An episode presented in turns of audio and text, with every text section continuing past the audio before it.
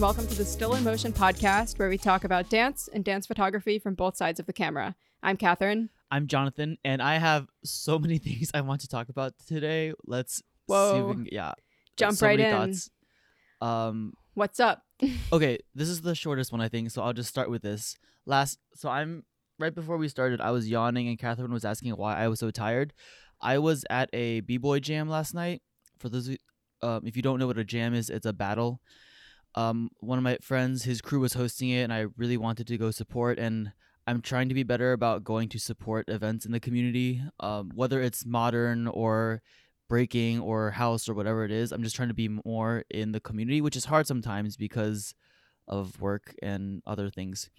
But um, the battle, let's see, the prelims didn't start until 10. The actual Whoa. battles didn't start till midnight, and the so the finals didn't end. I think I left at like two o'clock, no one o'clock, but I didn't get home till like two o'clock because it was in Virginia. So it was just like a late night. Um, but while I was there, it was at this restaurant slash bar, and there was like this concrete floor, really dimly lit. You know, like a very like cool ambiance. But it was so so dark. I brought my camera and I maxed out my ISO. Like I went above 6400 at Wow. f 2.8, shutter speed uh like one over 200, and I w- could barely get anything. So that's how dark it was. Just for just for context, if you're if you are familiar with camera settings, and the their format for the prelims is everyone that was battling you signed up but you would just cipher you we just they just session for like two hours and the judges walked around and gave scores i think is how it worked and then they announced like the top eight at starting at midnight so we're just walking around you know you go from like cipher to cipher you're talking to people and you're watching and it was so dark. I think my eyes like lowered their natural shutter speed or something like i was seeing more motion blur than i am used to. Like i don't know if That's so that's a thing but i was like is my eye basically you know how like with the camera if you need more light you'll lower your shutter speed but then there's more motion blur. And i was like is my eye doing that or is this like a mind trick and there's like a weird strobe or flash somewhere going on you know like it was such a weird bizarre thing that i noticed That's that's really cool. Are are these events normally this dark? Is that like the normal ambiance? yeah it kind of depends on the venue sometimes they're during the day and they're outside Oh, okay. but this time it was i mean it started so late it was after the restaurant had closed um Okay. and you know they're not built for stage lighting. Like when you go to a bar it's supposed to be dark and moody. They have some lasers they have some cool projectors and stuff like that but that's about it. So Yeah. it was done there. I'm also just constantly amazed at how b-boys and b-girls in particular are able to learn how to safely and efficiently transfer weight through the floor in a way that like i don't know. After watching that every single time i'm like man modern dancers are such babies you complain about not having a sprung floor and you're still like doing a slow roll or jump in i was like b-boys they just go for it and it's on hard concrete they're flipping they're spinning i'm like I mean, I I'm sure you feel sore afterwards, and I don't think longevity is a thing you're thinking about. But still, like, it's crazy. I think it's good for like contemporary dancers to maybe take that kind of technique class from time to time. Like I took a like break dancing floor work class at Lion's Jaw.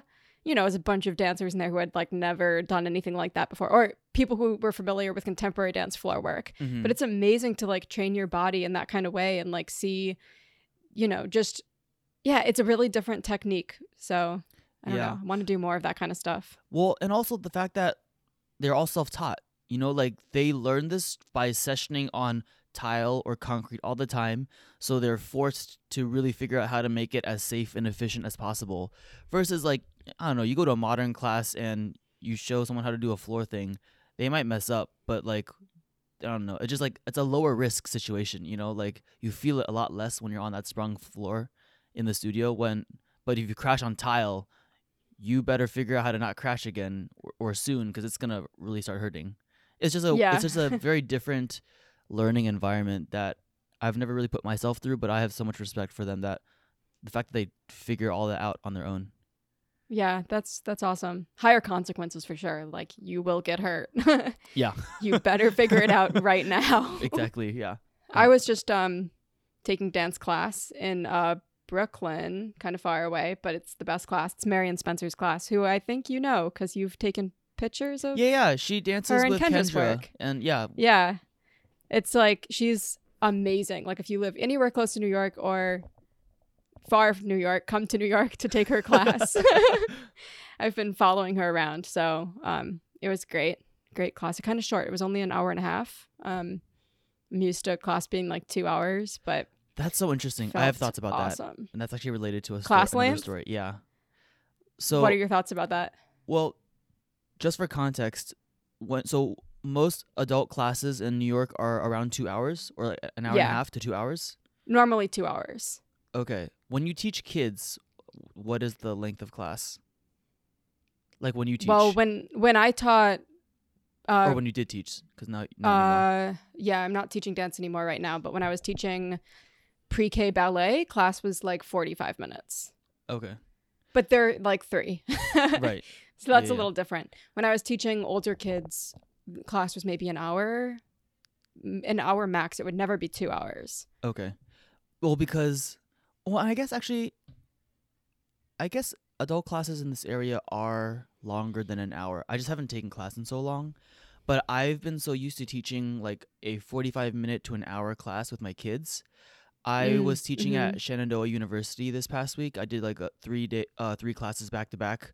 We did house, breaking, and then house again. Uh, and it was like a mixture of dance majors and music majors. Oh, sorry, uh, musical theater majors. But their classes were like an hour forty-five, and I Mhm. didn't run out of material, but my body definitely felt it at the end. I was like, "Wow, I'm still dancing. Normally, I'm done by now."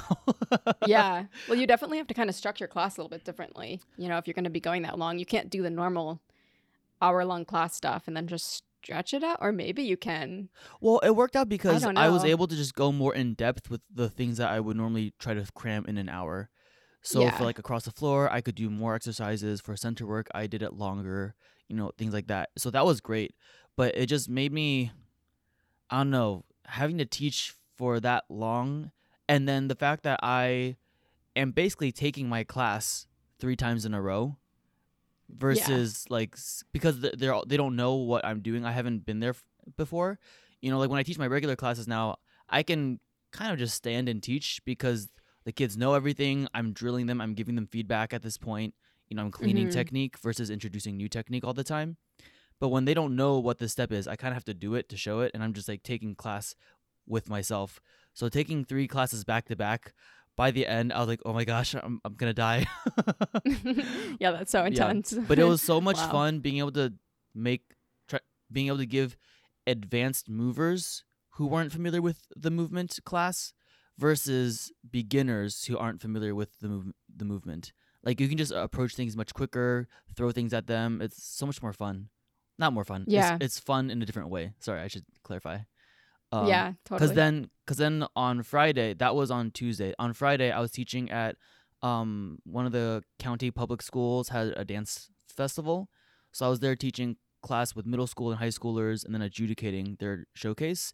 And that was just a totally different experience. Just like the approach the energy they were all into it but i had to go a little bit slower. There was a lot more mixed skill levels in the group and then i had the dance teachers like taking notes and watching on the side which was a little nerve-wracking but it was also like it was fine yeah, um but yeah being watched while teaching is really intense. yeah although i think i would prefer other teachers watching than like the parents watching yeah, yeah, for sure. Do you have a favorite, like, I don't know, class length plus age plus experience level to teach? Like, what's your ideal or like most exciting class situation? I think class length definitely depends on the age level, the age range I'm teaching. Mm-hmm. Uh, but I think the ones that I enjoy the most are either like high school or college, Yeah. and having like an hour and a half maybe is a good amount of time mm-hmm. because I can really challenge them and uh, it's just fun to explore. Versus little kids, it's a little bit shorter. I have to I have to translate things into games a little bit more, and I can't stay as long in one exercise. You know, so I have to move through a little bit faster. yeah, I like taught um at this dance festival that was started last year called Dissolving Doors. Mhm. Um, and I like co-taught a three-hour long improvisation class for adults. That was so Ooh, fun That sounds because you're not you're not dealing with like all of like the behavior stuff and like I don't know, like teaching Yeah. how to participate in class. Yeah. You know, it's an adult thing. So if like someone sits out, so sits down, needs to get water, everyone just like takes care of themselves. Yeah. You know, and you really have a lot of time to like dig into things and like, you know, it, take if you need to like take a second to do some writing about something or like dive into a conversation, like that's all part of it. You really have a long time to like you're not rushed or anything. Yeah. Well, and I will say that. I will say it's also much easier going in teaching a master class or a work a one day workshop than it is teaching a regular class, whether that's in public school or at a studio or whatever, because you're kind of you go in, you're like the new cool thing. No one's there. No one's really experienced what you're doing before, so they're usually much quieter. They pay more attention if it's kids. You know, it's you don't have to deal with as many of the other behavioral things maybe a teacher would have to because you're just the guest. Um, So I have so much respect to all the teachers that work in public schools who have to, you know, really work to reach those kids sometimes because they, they don't always want to dance. They're there to for a class for PE credit or however the class the school is structured. Um, Mhm. And so like afterwards, I was sitting with some of the administrators and they were you know, they were just talking over dinner about some of the struggles they've been working through for their counties and all that and it's just crazy how how much other stuff goes into teaching dance at in a school setting Mm-hmm. other than just the dance you know like there's so much more Yeah. I do kind of miss like teaching I mean, these these weren't dance classes, these were like science, art, craft classes that I used to teach, but having the same, you know, group of kids every single week and not doing like a one-time master class, but like that con- uh, continuity is really kind of fun because you can like try new things, like you bringing in those like lights to your hip hop class and Right. stuff. Like yeah yeah totally you can see you can like introduce a new thing and like watch it develop week after week and watch the kids adapt to it or like not take to it well and try new things and just having a group once it's like that whole you don't you can't do that you know you can't see how things progress so it's so different and i will say in a studio setting all the kids want to be there and that makes such a big difference versus a public Yeah. school where um, it's not always the case but i'm but i'm sure though when you make a breakthrough with those kids it, it's that much more rewarding you know so yeah Yeah. I don't think I could It ever do it though. At least right now. I oh man. I guess stressed Yeah, out just I thinking mean- about it. i'm not really teaching anymore right now so Have you found things that you would use in class? Does it translate when you're working with taking pictures of kids at the studio? Has any of that Um, translated over? I think from teaching uh, different ages of kids in the classes I used to teach, I really kind of learned like how what different ages like how they how they respond to things differently. Like Mhm. what you can what makes a 4-year-old laugh is different than a 7-year-old's laugh Right. and like kind of how to engage with them and, and like just you know getting down on their level and like talking quietly like you know how to create a certain kind of energy in a space with kids. I like definitely feel like that's translated over um it's definitely helped um it's it's also like very different still learning This is my discovery of the week, but it's so relevant to this discussion right now. I had so this we should do discovery of the week now for both of us well, sure. Or, or you can keep yours for later.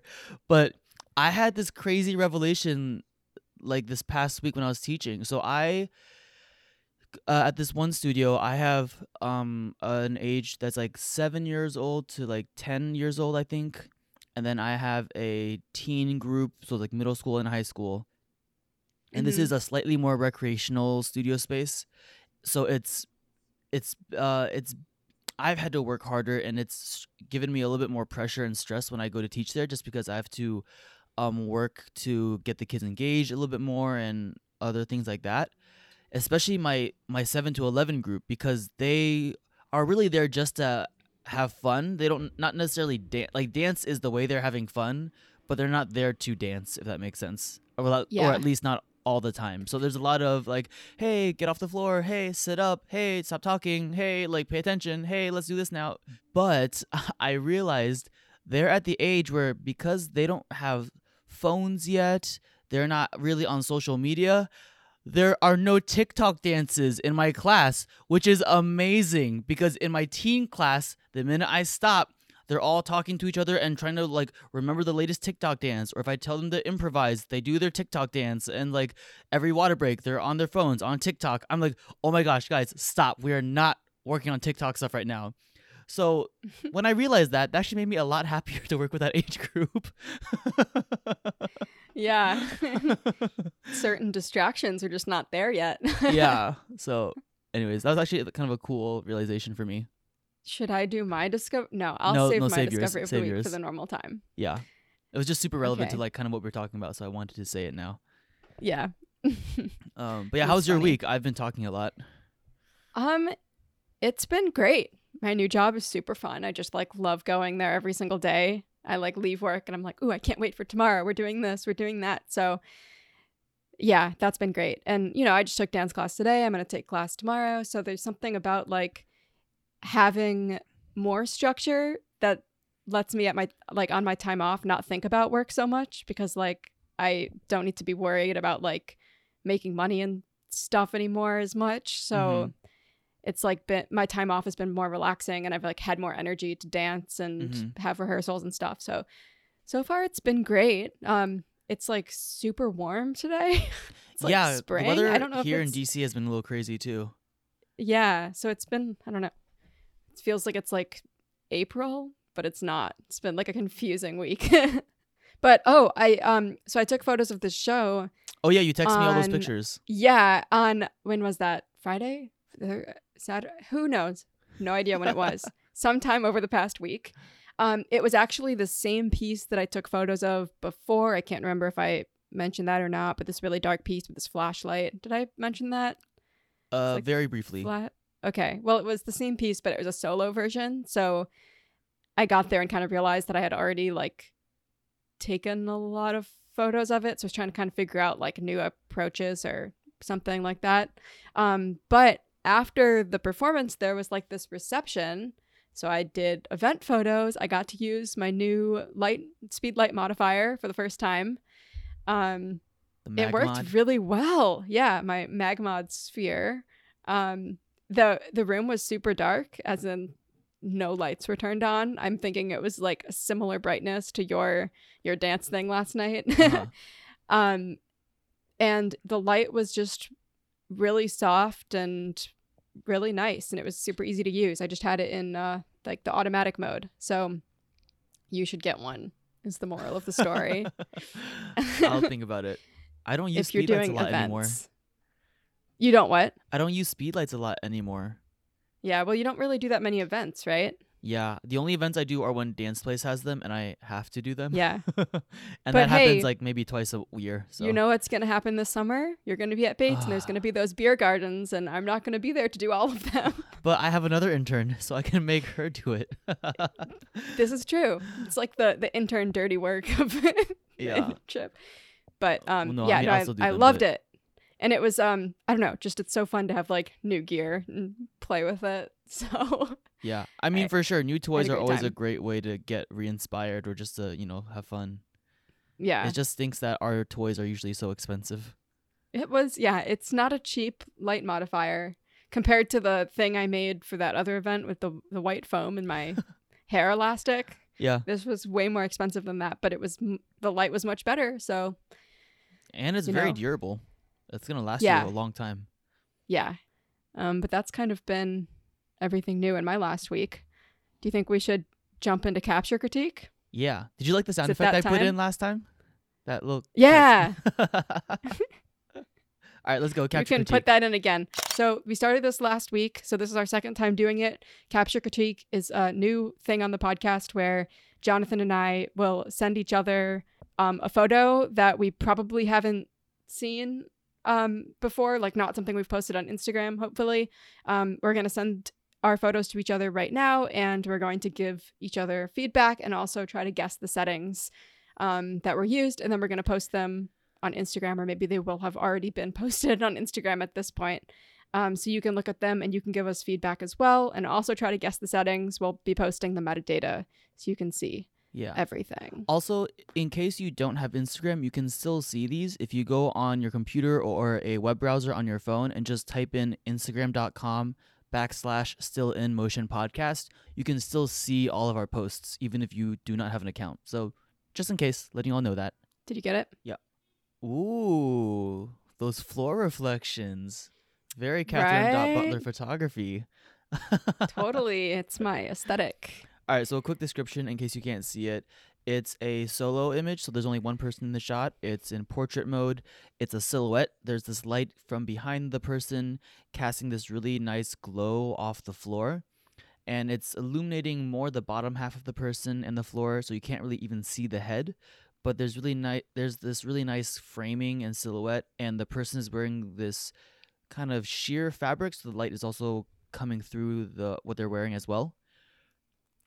Um, let's see. I think it's so cool how you can't see the head both on the actual person and the floor. Like you kind of you are really focused on the lower half of the body, which is really interesting. Um, and I can't. Can I zoom in on this on Facebook, or do I have to download this, or like if I want to get in closer, how do I do this? Um, I don't know. You might need to Figure this out. download it. Yeah. Wow, we're still kind of getting the hang of this. Yeah, I know. Sorry, people. Uh, zoom in, zoom in, zoom in. Cool. Um, all right. It looks kind of noisy. I mean, obviously, it was a pretty dark piece because that was there was only one backlight in this at the moment. Uh, so let's see. I'm gonna guess ISO 6400, shutter speed one over 100 because that's what it was last time. uh, f2.8 and I'm actually not sure about the compression, like the focal length, because it actually seems more zoomed out. Uh, who? Hmm. Hmm. I'm gonna say still your 70 to 200, but like on the 70 millimeter side versus the 200 side, because there's that there's no way this is 35 millimeters. I don't think. Okay, do you want the answers? Yes, go for it. Okay, for some reason in my metadata, I have so much metadata problems. I am not in Lightroom anymore. I just like exported it and then I opened it to get the metadata. It's not telling me what the ISO was. Um, so I can't tell you if you're right or not on that, but I would guess that it was like 6400 given that the only light was is behind the yeah, I dancer. was gonna say. There's literally no light on the front, so I don't know how I would be any lower than that. Um, yeah, f two point eight. Um, you were right about one one hundredth of a second. That's kind of the lowest that'll go, like hand holding. Yeah. Well, I noticed that from your last one. That's why I was guessing one over 100. I mean, that's not really something you can like tell from the image per se. I feel like you guessed that because you know me and my Yeah. other image. Like Yeah. you didn't see something in the image that gave you that answer. Um, and eighty five millimeters. Oh dang. Okay. Well, I was But close. I said on this- the 70 millimeter Yeah. side of it. In this photo, there's really like almost no way to know because since you're not seeing anything behind the subject, like you can't get any information about compression. Yeah. Well, and because it's you can see the full body and it's not quite as tight of a like a portrait kind of crop. That's why I guess it was slightly more zoomed back, but Uh huh. not so far that like uh 16 to 35 i- I feel like it would be even further away. Yeah. Because in, well also because in those in these situations usually if you want to keep that backlight, you need to make sure the whole audience can see the light behind the person, so that means the person wasn't that far downstage either. Like I, I'm guessing they were more upstage. Yeah. They were in like the back upstage corner. Yeah so So, I mean, so you also figured that out by just knowing things about choreography and, and lighting, yeah. stage design and lighting design. It's kind of a tricky picture if, if you're looking at it and trying to guess yourself on Instagram. Like, Mm-hmm. there's not a lot about it that would give that away because I could, if this was a photo shoot, I could have shot this at like 35 millimeters and been closer and, you know, cropped it in the same shape. And because you don't see anything behind the dancer, it, I think it would look almost the same.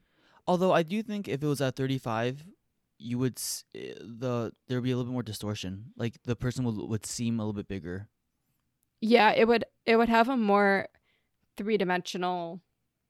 I don't know. It does have a, mo- uh, have a flatter sort of feel because it's 85 millimeters. I think. Well, you were pretty close to perfect for that, so good job. Thanks. Let's see. I'm trying to think what what feedback I would give about this. I mean, it's so hard with performance pictures because so much is out of your control. You're really just like finding the moment to click the shutter. Mm-hmm. Um, but I think from like a just just creatively, I like I wonder what it would look like black and white, or if you like made it black and white and really boosted the highlights to really make it contrasty and like really pop. Um, Mhm, or mhm. even like changing the color of the light because it's such a warm tone.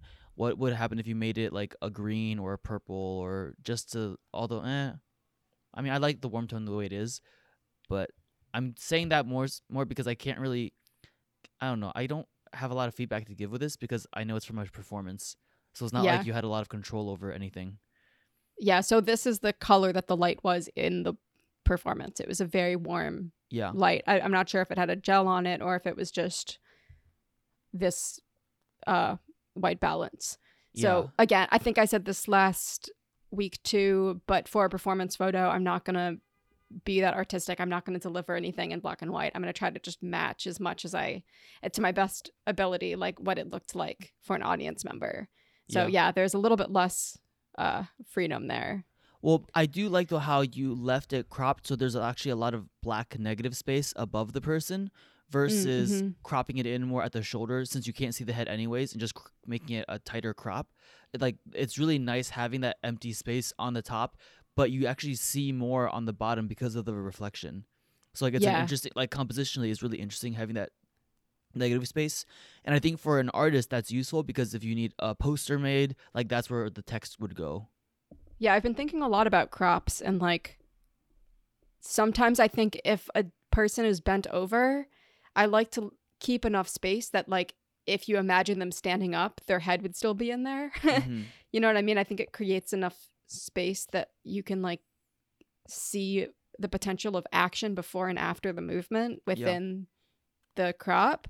Like if I had cropped like yes, the person's head is not in the image, but if I had cropped it out, then you wouldn't have known if the head was in the image or not, right? Right. So like here, you know, and, and it wasn't purposeful. There was literally no light shining on the person's head. So, um, uh, yeah, not um my choice, yeah. just how it was. Well, and actually, Um, now that we're talking about crop, I almost wonder what it could look like if you did it even tighter, like a 16 by 9, so it's much narrower. So there's less black around the the sides of the image, but there's still plenty of black above the head. Yeah. Or adding in black, so then it turns into a landscape 16 by 9. So you re- you have this like really clear focal point, but then it's surrounded by all this black, so it almost accentuates the no head even more. Yeah, I mean, also having more space shows that it really truly was a solo. um, you know, if you crop in otherwise too close, you could be cropping somebody out in theory who's next to them. So sometimes you want to leave enough space to actually show what's going on in the piece. Um, this is maybe a whole different discussion, but like I typically crop an eight by ten. Generally, um, I didn't do this at Bates. I don't know why. I think I left it six by nine or something. But um, for performances, especially, I don't really get too creative with crops. I just crop everything at eight by ten and move on. and I like to leave enough space that you know if they want to crop your- it square, Sorry, finish your thought. uh, yeah, leave enough space that if they have something specific for a poster or a postcard or something that they need to do with the image, they can crop it and have a little bit of freedom there. Mm. But I give it to them eight by ten. Gotcha. Even uh, in landscape. Yep. For for portrait images, I usually crop eight by ten unless the image specifically calls for something else. But then when it's landscape, I actually kind of leave it by the like the four by three aspect ratio or whatever it is the default out of the camera. That or I'll actually often change it to six by nine, 16 by nine. We could get into our choices behind all of this, but I think maybe that's another that's another thing. Yeah, or maybe a little bit later. Um, yeah. Um, that's all. Those are all the thoughts I have Cool. about your image. Should I send you mine? Yeah, I'm ready. Okay. Let me find it real quick. Ooh. Okay, I think we're gonna have. This is this is so funny because this is literally like last week. It was a similar image, but I was like basically wanting it to look more like this. That was my critique of last week's image. And now you send me one that's literally the thing that I was asking for. Okay, I'm gonna explain what this is. Um, if in case you're driving, like my mom probably is right now, and Hi. are listening. Hey, mom. Um, okay, so this is a photo shoot photo, not a performance photo. Um, it's taken again, like last week, outside on the street. The dancer uh, is wearing like tennis shoes. There's a graffitied wall behind. It's like warehousey with a private property sign in the corner. Um, really like a little bit of like a rundown urban feel. Um, it's I would guess that it's shot at 16 millimeters again. Um, besides that, maybe it's one one fiftieth of a second, maybe one two hundredth of a second. This is the part where it's a little bit hard to guess. It's a little bit noisy. Maybe ISO at like 2000 or something. It's outside, so I would highly doubt that it's at 6400. Um, more explanation about what the image actually is. It's very distorted. Um, the background isn't that distorted, so I would I wonder if you've done like lens corrections on it um, or something. But the dancer is sort of leaning in towards the camera. The uh, the dancer's arm is like sticking out, and so the hand is like way larger than it should be. So it's got this like sort of distorted feeling, uh, non realistic um, photo shoot, but definitely not taken at like you know 85 millimeters. Um, I like this one much better than last week's image because you do have the building tipping back in a way, but then then the dancer is reaching like in towards the camera, so it does have that like contrasting energy pull, which I was wanting last week. um, are my settings anywhere close? I want me to tell you? Yeah. Okay, so uh, for some context, so this is London. He dances on Orange Grove Dance with me. And so we went into Baltimore one day, and this is like this rundown old train station that is now covered in graffiti and stuff. So we went there. I knew it was. I knew it existed, so I went there to take these pictures. And he has very flexible shoulders, so the way he's his he's like moving his arms right now, he literally sleeps like that. Like Whoa. it's kind of crazy. Yeah. Um It looks a little bit dislocated. Yeah, no, his shoulders are crazy. Um, but this was actually shot on my phone. wow. Okay. Yeah, so the, I got these new moment lenses to go on my phone. So I specifically hit him up to test out some of the lenses. So this was actually at, well, so the lens says it's 18 millimeters, but I'm not sure if that's the actual like 18 millimeter equivalent on a full frame camera or not. But it is pretty wide. So I would say you're pretty close, like 16 to 18 millimeters, somewhere around that range. Um, it was because it's my phone. It's a fixed aperture at f 1.7. My Okay. ISO was 412, and my shutter speed was one over 680. Okay. And then the I was pretty far off then. That's okay. but it was on my phone, so it's a little yeah, bit different. Yeah, so that's a little bit different. kind of totally. A, this was kind of like a trick one for you. were sorry. you No, it's okay. Uh were you shooting in an app or does your phone allow you to like choose settings? Yeah. or so was this I just pointing shoot? So I was using well, I was actually using like three different apps, but the one I used for this picture was Moment. Like they have their own camera app, and in that one you can manually change all the settings except for the aperture because that's fixed. Okay. Um, but even in my Samsung, I have a Samsung Note 8, and even in my native app, there's a pro version, pro like mode where I can change my shutter speed and ISO and all that kind of stuff. But Okay. what I liked about this is it also let me shoot in RAW. Um, and then and there are a couple other things that uh don't pertain to this particular lens. But uh, Mhm. so I shot this on my phone and I edited it on my phone. So I was able to bring back more of the colors because it was in raw, and I actually I added in some grain on purpose because it was that urban gritty feel. Yeah. It does have more uh grain in it than I would guess for the ISO that you were using, which is why I guessed I was a little bit confused. I was like, this is definitely taken outside in daylight. Why does it look sort of grainy? Well, I will also I- say yeah. from the cell phone sensor, even at ISO 100, you're still gonna see some grain and stuff. Yeah. So Yeah, yeah, yeah. that too. But I like purposely added even more just to kind of enhance the effect I was going for. Yeah, no, it's a cool effect for sure. Okay, feedback. I am a little unsure about the crop.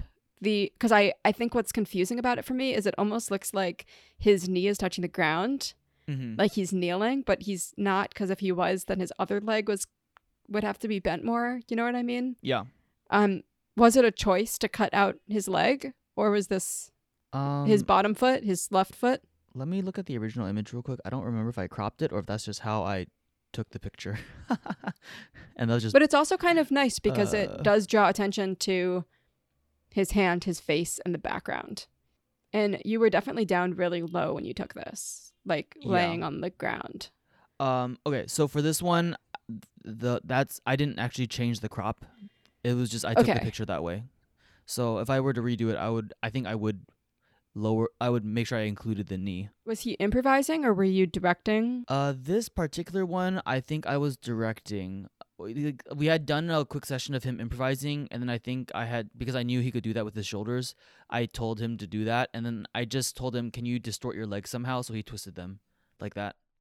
It's cool. I, I almost wonder about making it black and white. Kind of same same thoughts for mine. Um, it, the colors are kind of like muted already. yeah. And given that it is a photo shoot, you can really like play with the colors, or like maybe it's all black and white except for like the red or Mhm. something, like only one color. Well, and I wonder how much more I could do if I brought this into Lightroom and edited it. Yeah, Versus I yeah. a uh, Snapseed on my phone, which is great. It's a really powerful tool, but you just can't do as much on your phone. hmm Um, and also, I wasn't sure why, but like the image almost looked a little squished in, if that makes sense. Yeah. So I would have almost wanted to take it then into Photoshop and stretched it out horizontally a little bit, and then I wonder if it would look a little bit more natural. I'm not sure. There is something kind of different about the moment lenses and the way that they look compared to like a wide angle on a DSLR. It's like the distortion is a little bit flatter, maybe. Like there's You less know, distortion. It looks like it's distorted, but then you did like lens corrections on it, like in in Lightroom. To, because I feel like the there's a lot of like straight lines in the background that I feel like would normally be more curved, and there would be more of like a vignette, which there isn't. Oh, I didn't. Even It's almost like that. it automatically did those corrections for did me. some sort of lens correction which i when i'm shooting um on my 70 to 200 i do lens corrections because it removes the very small amount of distortion that's there Yeah. but when i'm using my wide angle lens i don't like how it looks when i do those corrections because it just like flattens it out it almost Mhm. looks like if the photo is like a bowl or something like or like when you have like um a globe and then you take the globe and you have a map and it has those weird like cracks in it to Right. stretch something that was a sphere yeah, because sometimes paper. you want those curves because it gives you that perspective for sure. when you're shooting wide angle, that's kind of like the point is for that like spherical sort of sense. This looks almost too flat to me. Huh? It's Interesting. just like I didn't even think uh, that. it's like a moment lens question because you didn't change anything like that. When I was testing out the lens, there was this really weird delay between me hitting the shutter button and it, the them it actually taking the picture. So when I was using the moment lens, I would have to uh, tell them to hold the poses instead of doing like jumps. Jumps were super hard, and I would switch to my Oh, native camera app because there was no lag. So So, it I don't know how these lenses work. So it's not just like clipped onto the lens; it's actually connected to the camera, to the phone's camera somehow. Yeah, so you buy a case for your phone, and they're all different because each camera, each phone now has you know a different number of lenses and shape and all that. But then you screw the lens onto the case, Okay, and the case is lined up with the camera hole. So then when you screw it in, it's lined up. so it is affecting the can the phone's like software function in some way, like for that delay. No, no. So I'm saying it is Moments app that is doing the delay. So something in their algorithm Oh, that they made is has the delay. I see. Okay, but can you use your regular camera Yeah. app and with the lens and is there a delay then? No. So I would I Okay. would use the native camera app when I was trying to do more action shots. Um, and I was curious to see if I would see an Im- a difference in image quality. And Okay. because they all have some kind of, you know, they do their own like digital softening and all that kind of stuff. mhm. Um, so yeah. And I discovered actually like the phone doesn't do very good in direct light. Like for some reason the skin just looked really bad on my phone. So Yeah. I had to go find shade like what we did here to make it look natural. Even when I like up the shutter speed all the way to really like make the exposure correct, the skin would look weird. At least to me. That's weird. Yeah. I, I, have to do more shoots with this and experiment more. that's so cool. That's exciting that you got them, though. I know you've been talking about that for a while. Yeah, well, because I have out. my ACDA class coming up, so I figured this Yeah. was a good time to do that to see if it was Well, worth it to bring. we should talk more about them once you've like tested them a bit more and stuff.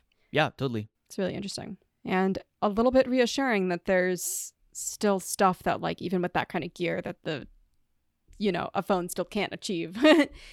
that Oh, a yeah, for DSLR sure. camera can like for people trying to make it in professional photography. We don't want people to be able to just do what we do with a camera case. So Yeah.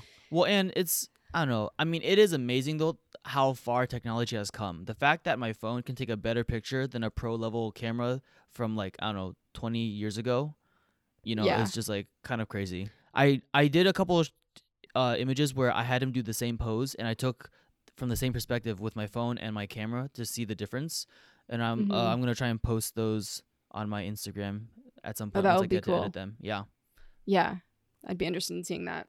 All right, we're actually pretty far into the show, but is it okay if I Well, bring up this yeah, article? th- Yeah, let's talk about that. okay. Hopefully this doesn't sure. turn into too much of a rant.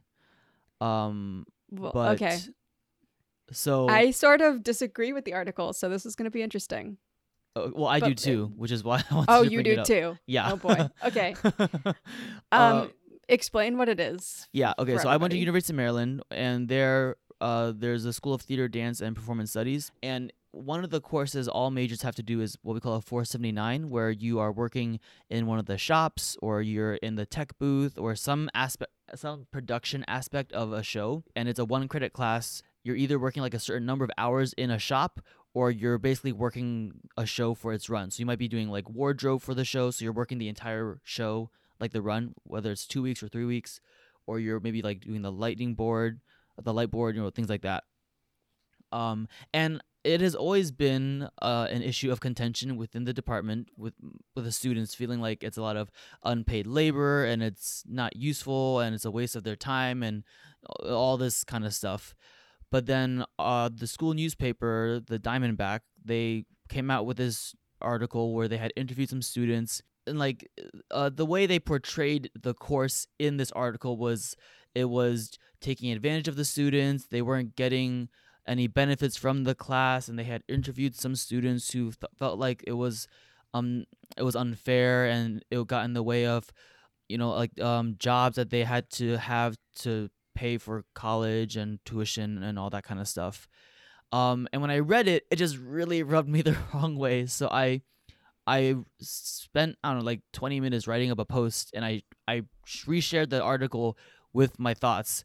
And I was just surprised at how many people liked it and commented underneath it with their own thoughts. Uh, What did you think? Uh, Before I tell you what everyone else was saying and what I thought, did you have that kind of thing at so Colby?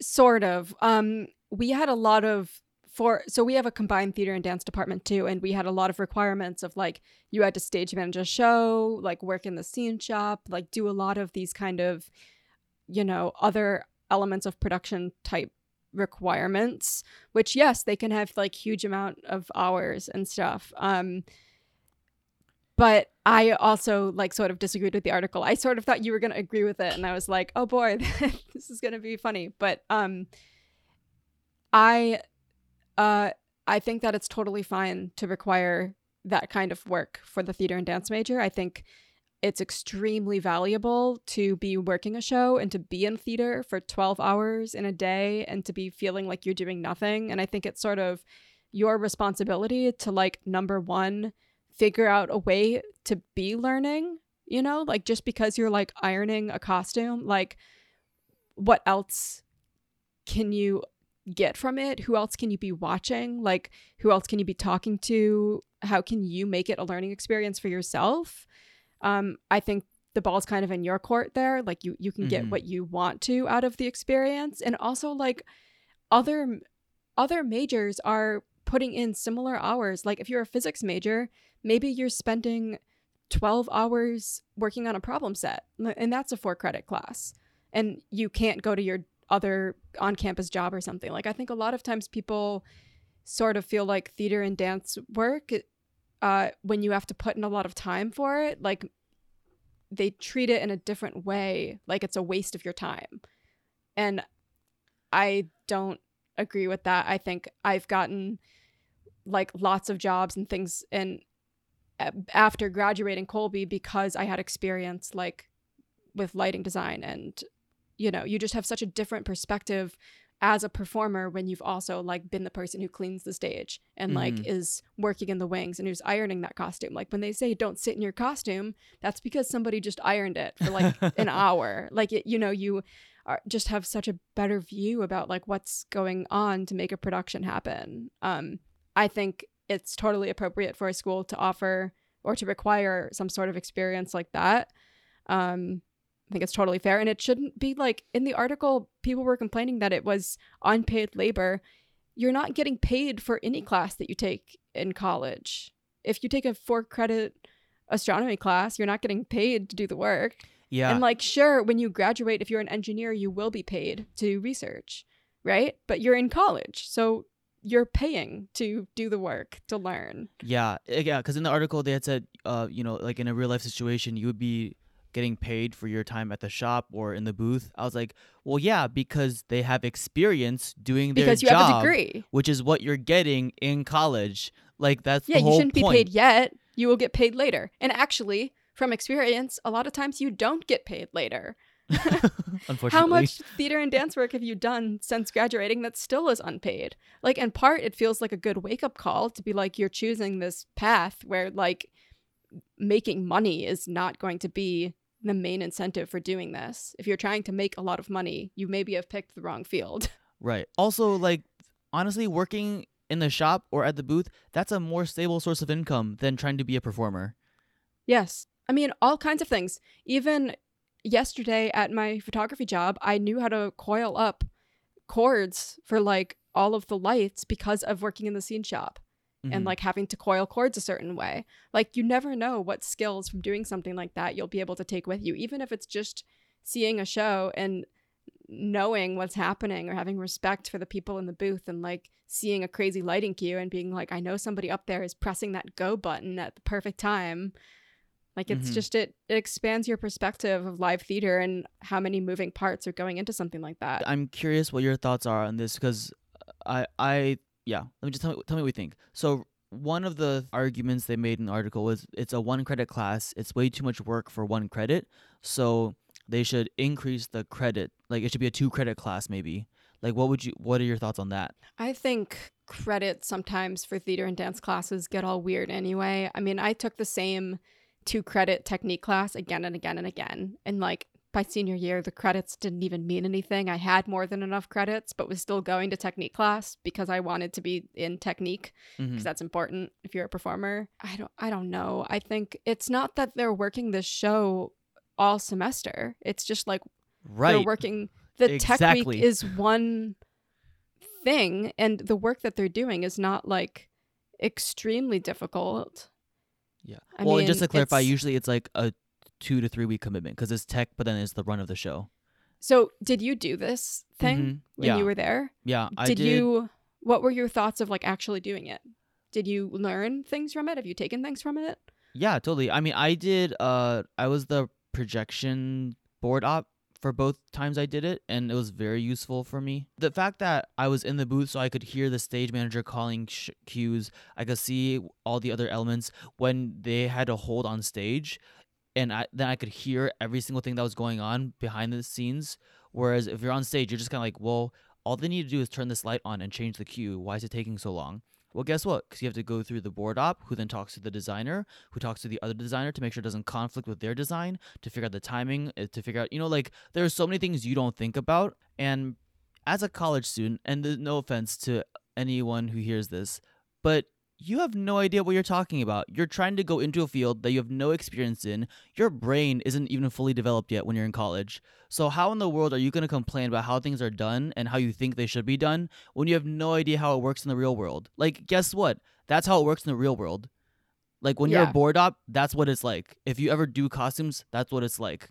And unless you're maybe you're a genius, maybe you're a superstar, and you'll never have to do that, and you will only be on stage and you'll be a huge celebrity. But most of us, that doesn't happen. And if you are that celebrity, guess what? no one likes a diva. So if you appreciate how everything else works, it makes everyone's lives better. So I don't know. It just oh, it, I could talk about this way more. But um yeah. Oh, going one last thing about the credits actually that I thought was a good point that I didn't even think about. So if you want more credits for the work, that means you're also paying more to do that class. Which then goes against the whole, well, I'm working two jobs and this is getting in the way of my jobs. You know, like so Yeah, that is Like- a good point. the fact that it's a one credit class means you can take more other classes that you are more interested in and you're paying less to get this experience Yeah. versus a three credit class well now you can't take that other technique class that you might think is more valuable I mean, I think back uh back in the day when like dance companies, like bigger dance companies are more of a thing, I kind of understand why a class like this wouldn't matter so much. Like if you want to be a dancer, you're just going to like get into Martha Graham company and be there for uh, many years. But my experience from being in New York now is that like when I work at Lion's Jaw, I'm the lighting designer there. I I know how to run a board. I know how to you know, when you know, all the time I'm using these different skills that I learned from stage managing at Colby and from lighting design and scene shop work and costume work, like all of that stuff. I'm using that stuff all the time. And it's actually gotten me other dance connections and the ability to take classes with really interesting people because I've been able to like go to festivals working in these other aspects of dance and theater. And I just feel like if you are only in it to like be on stage and be a performer and you aren't interested in any of these other aspects of the form, then like maybe this is not the right field for you. As harsh as that sounds, like there when I was like working those other parts of dance, it almost made me I was like, wow, I really love this. This is weird. Like why do I why do I like running the light board and not being on stage? I was like, I thought I loved dance and that was all I loved. Like what it was almost kind of confusing for me, but like it's kind of good to know that you like all aspects that go into making live theater and dance happen. You know, even if it's like marketing, if it's admin work, like whatever, as long as you're like part of that. We I don't know. I could go on and on about this, but um yeah I Well, and- totally agree with you. And Yeah. I think those experiences are so valuable and you have to like have some trust in the school that you go to that like those people are setting you up with school experiences that will prepare you for the real world. And I feel like that kind of experience will prepare you prepare you. Yeah. Well, and also Maryland is a BA program. So if you really just want to perform, then maybe you should have gone to a BFA program. But even then, Yes. I think BFA programs should have something along this kind of requirement, you know, because it's useful. Maybe you didn't know you enjoyed working backstage, but because of this, all of a sudden you are interested, or you should at least be open to the idea that you could be interested in doing something other than being the one on stage. I guess that's my Yeah. another You just don't know what I have. What experiences are going to lead you to other experiences like like for example i wouldn't have started doing dance photography if i wasn't working an admin job at a dance venue and if i didn't know that i kind of liked working admin in any aspect of dance i wouldn't have looked for an admin job Mhm. right? Like if I thought I only wanted to be on stage performing, maybe my survival jobs would have been like waiting tables or something. But I knew I liked working in any aspect of performance production and all of that. So I had a da- uh, internship working arts admin, and then that got me connected to dance photography, and everything that I've done since then is related to that, right? So Mhm. like knowing that you're happy working any way you can to make a performance happen, I think is a good thing to know about yourself anyway, right? Yeah, Yeah. and I mean, I talked to so many alumni because there are a lot of still like alumni from the program who are in the area, and I wouldn't even bring it up, but I would walk past them and they would say, "Oh, I loved your thoughts on the article," and then we start talking about it. And I think out of everyone I talked to or I saw posting about it online, maybe there were two people that kind of agreed with the article. All of the other alumni thought it was beneficial to them and they were glad they did it, even though they might have hated it while they were doing it. So Yes. like it just goes to show it's one of sometimes you have to yeah like like you said trust the faculty that you that you're learning from that they have your best interests in mind. And okay, I will say the system is not perfect, but there is no perfect system that exists anywhere. And I do think the pros outweigh the cons. And maybe, yes, there are some things that need to be adjusted in the system. But, like, you know what? At the end of the day, it is your own life. So you have to make the best out of your situation. And playing the victim just really bothers me. Yeah. saying like oh it's all because of this like the school policy i'm str- like i understand everyone's situation is different but like guess what at the end of the day no one cares when they're looking at you in audition or whatever it is like Right. you need to be there and you take ownership of your life and what you do Yeah, totally. that's kind of harsh I think but this is this is a conversation for maybe another episode, but I do feel like there's a lot of times at liberal arts schools this feeling of like students al- almost like an entitled sort of energy of like pushing up against professors and the I don't know, like I I take more of a stance of just kind of even if you don't understand what's happening, like trusting that these adults with more experience than you are creating a curriculum that will benefit you. And yes, it's not fun to be stapling scripts for a show that you're not performing in at 1 a.m., but like just sort of like rem- reminding yourself that if this wasn't beneficial, I wouldn't be doing it right now. And I might not understand right now why this is something that I need to do, but like obviously it is because I trust the faculty at this school because it's a high level school and all of these people have way more experience than I do.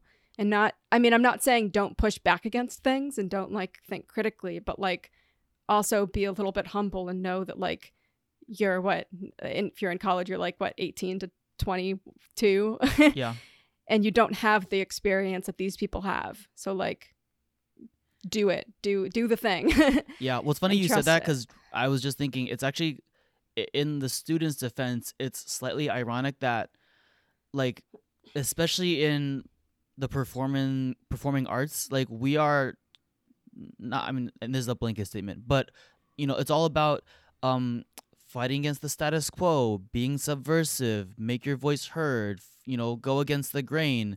And so like to be fair, the the students kind of are doing that. They're going against, you know, they're fighting against what they think is not fair and not true, but again, you also have to then be able to step back and realize maybe when you are incorrect in what you think or yeah. being able to But I- change your perception of things. This being said, I do give those students who published the article like a lot of credit because they do have very very like clear well articulated thoughts about why they have problems with this thing and for them to not just like keep it in their heads or be frustrated but to like come together and write their thoughts and publish it and share them and like have a conversation about it like you respond as an alum and be like I did it and had this view like to put the conversation out there I think is a good thing Yeah. always Oh, and I guess to be sorry, able to I talk should, about I it. should I should clarify because I do I realize it might it might sound like I've been like ranting against these particular students in the article.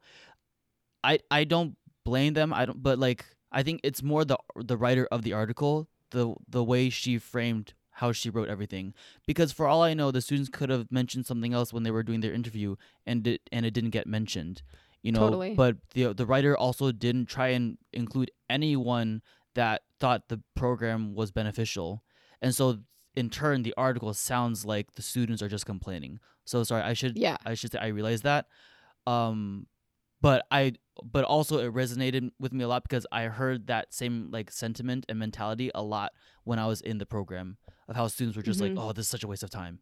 And so yeah. yeah. Okay. it also last thought. We, we keep People saying like last to- thought. yeah. Oh my gosh this is such a juicy topic though. People I, feel like like to complain about things that even they Yes. know. If this happened all the time when i was like in high school in a ballet company. A dancer does like five pirouettes and they're perfect and they're like ugh i'm so bad at this. Like there's a there's an energy of like if you're not complaining about it you're not like i don't know. It's it's a cool thing to like complain. And i i know like there were people at colby who would complain and complain about stage management and stuff but at the end of the day they knew that it was going to benefit them in some way. Mhm. um, so I'll just put that out there that it's actually I feel pretty rare for somebody to be like constantly optimistic, like, oh, this is gonna help me someday. Like da da da da da. People generally complain about what they're doing, you know. Um, but to publish it is different. really put it out there. So and i mean we should try and change the mentality don't Yeah. complain. don't complain about stuff so much. anyways Um, you've already done your discovery of the week, yeah but I what's guess I should do mine. Um, so I started using QuickBooks. to like keep track of photography stuff and really like it. Um, you do have to like pay, but um, monthly it's pretty cheap to do like the freelancer whatever Can you just write that off it's called. later? Yeah, exactly. You can. So um, that's fine. But before before using QuickBooks, I was using um, a different app on my iPad that's like a checkbook thing that actually you can categorize your income and where it's coming from, but you can't ever sort it to like see only photography expenses together. You have to like scroll through everything. It's really like not maybe I wasn't using the app the way it was designed, but it was not great for what I was doing. And then I was just using Excel. Um, but so far quickbooks is really cool because every you can like link it to your bank account on your phone and every time a charge comes in you just like swipe one direction if it's personal or swipe the other direction if it's business Oh, related nice. So you can very quickly just like sort like oh this coffee was just for me this was just for me oh this uber that was photography related back and forth How does it Um, work when like if it's a it's a photography expense versus a like dancer expense? Like do you consider dance personal expense versus yeah business? I don't consider dance business. Um, well, first off, I don't make I a positive profit off of dance by the time I book studio space and take classes. The amount that I But get even from the box office. but even when you were like teaching, like you so you got income as a dancer, right? So you never had business expenses in that regard? I don't know. I don't have. I don't think of photography or as dance as being a business. Okay. I guess. Gotcha. So I've never treated the income that way. Gotcha. for photography I, I make way too much to not have it as a business you know? It's just like way different than dance for me. Um, but i haven't done that much dance uh, teaching. Most of my teaching experience was from my other art science situation um, not from teaching dance. So for uh, as dance expenses come come through i just sort put them into personal. But i don't know for you it would be different because a large chunk of your income comes from Yeah, well, because I I perform a little bit more, I think, and I teach. So then, whenever I'm like on tour, uh, when I'm eating, those are all business ex- business expenses. If I buy stuff like costume stuff, or I buy Yeah. things for my kids, I consider all those business business expenses. So you really Um, have two businesses. You have Jonathan Dancer and yeah, kind Jonathan of. Photography. Yeah, So you And would maybe need two separate QuickBook accounts. I don't know. This is complicated. yeah. Taxes are hard. Yeah. But if you just have one business like me, it's a great way to do things. I'm loving it so far. And you can also connect your receipts straight to the app. So I'm feeling very organized. Nice. Um yeah. Cool. Well, this was a great episode. I feel like we got through a lot of content. So I would actually love to hear your thoughts if you have anything about the whole um 479 like working in a production aspect of a class. Um Mhm. Yeah, I don't know, just so many thoughts and I'm sure there are a lot of perspectives that I haven't even considered or heard about yet. So Yeah. I'd really um, like to actually continue that topic, like even if we get some share some people's perspectives relating to those kind of classes. Like I think it's a great conversation about like I don't know, college education and preparing you for being a professional and whatever that means. And So- so. in the meantime, make sure you email us at stillinmotionpodcast at gmail.com with thoughts about that or anything else. You can follow us at Still in Motion Podcast on Instagram. Follow me on Instagram, JSU Media, or Catherine, sorry, not or, and Catherine at Catherine.butler. Follow both of us. Yeah. Um, and thank you to Amanda Blythe for our graphic design and Shannon McConnell for making the music for this podcast. We'll see everybody next week. Bye. Bye.